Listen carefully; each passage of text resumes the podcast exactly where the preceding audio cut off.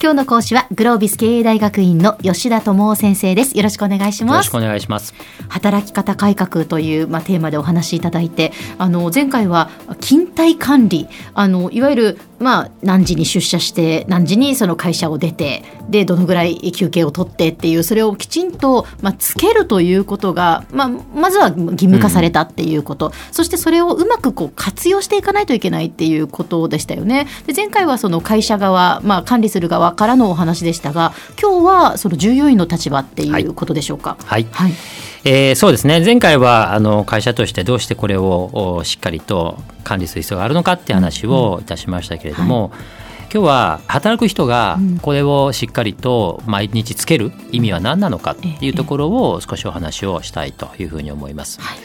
でどうでしょうね。会社によっても様々だと思うんですけれども、まあ、基本的には毎日つけないといけないものとして位置づけられています。一、うんはいはい、日何時に来て何時に帰ったのかということを、えー、えー、ちゃんとつけなさいというふうに言われてるんですね。えー、でこれによってやはり正確に働いた時間を把握することが、うん、まあひいては給与計算にもつながっていったり、まあ、これは前回にもお話をしました。うん、で自分自身が今働いてる時間とやってる内容この関係性において、本当にこれが一人の労働力としてやれるだけのものなのか、いわゆるボリュームと質と時間この関係性の中で人によって大きなこう差が出てないだろうかというような話ですね、はい、そういったところにもつながっていくので、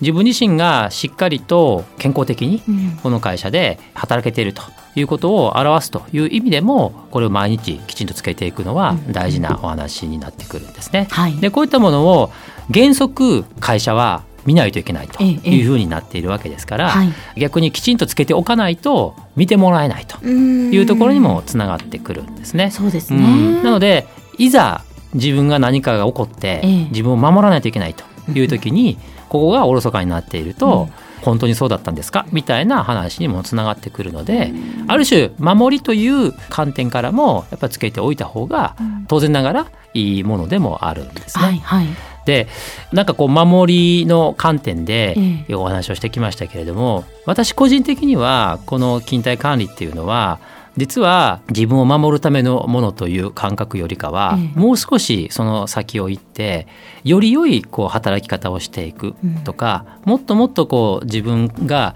成長して働いていくようになるためにはそんな観点でぜひ勤怠っていうのは見ていただきたいなというふうに思っています。う。ん、で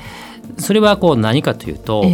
もともとこの働き方改革の趣旨でこの勤怠管理の話まで来ましたけれども、はいはい働き方改革っていうのは結局労働力をどう担保していくのか、うん、そのためには多様な人材をきちんとプールしていくっていう問題ともう一つはやはり生産性を上げていくという問題とこの2つがあるという話なんですね。で会社として労働者の生産性を上げていく。これは一つ大きな名目としてマネジメントしていくわけですけれども、うん、えー、なんか上からそれをこうガンガン押し付けられてやっていくだけではなくて、ええうん。基本的に、えー、そこで働いてる人一人一人が自分の生産性とは何なのかっていうことを考えてそこに対して少しでもこれを上げていく努力をする。でこれは生産性が上がればですねちゃんとそれに対する対価も得られる、そんなこうセットの関係性がないとなかなかモチベーション上がっていかないんですけれども、仮にそれがちゃんとなされていることを前提にした時に、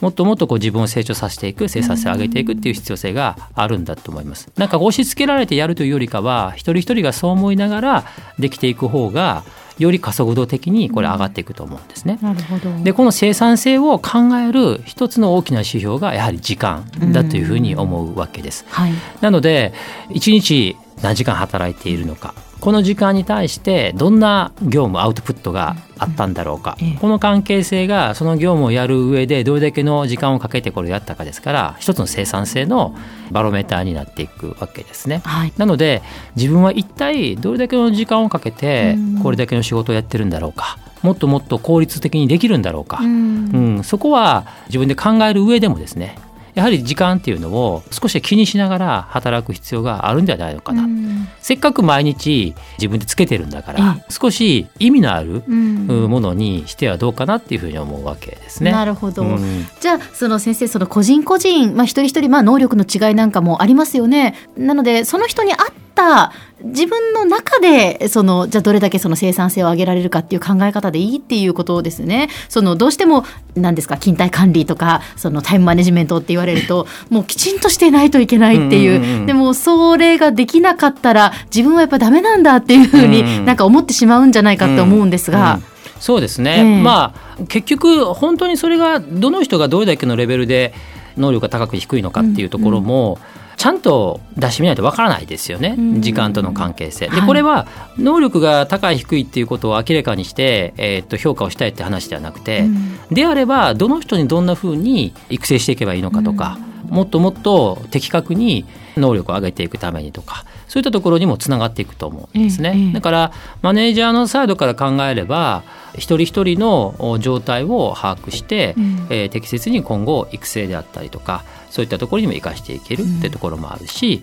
自分自身はやっぱり自分のことが分かることによって次もっと良くなるためにはどうすればいいかっていうところにもつながっていくのかなとは思いますね。はい、うん、なので勤怠管理とか時間を管理するっていうのがなんかこうキーワード的にあんまりこういいイメージが多分ね、えー、ないと思うんですよ。はいはい、うん、で実際にもともとの趣旨からいくと、うん、そういう類のイメージを持たせるような内容のものがあるので、まあ仕方がないかなと思うんですけれども、うん、もはや義務化されてやらないといけないっていうことなのであれば、うん、もっともっと上手に使っていく方がいいんじゃないのかなというふうに思います。逆に全国で統一された基準だっていうことですから、うん、分かりやすくそういったものを使って、はい、じゃあ自分はそれをベースにもっとどうなっていけばいいんだろうかとか、うん、どんなふうにこう成長していけば、より良い働き方になるんだろうか、うん、そんなことを考えていく大事な指標として働く時間みたいなことを使っていただければいいのかなというふうに思います。はい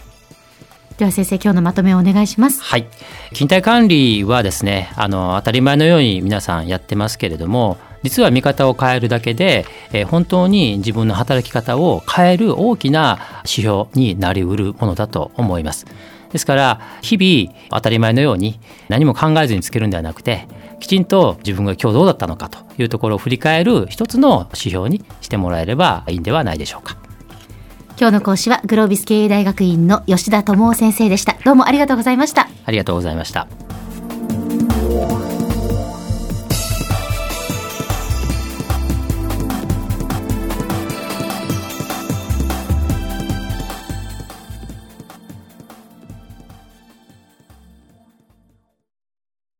QT PRO は通信ネットワーク、セキュリティ、クラウドなど QT ネットがお届けする ICT サービスです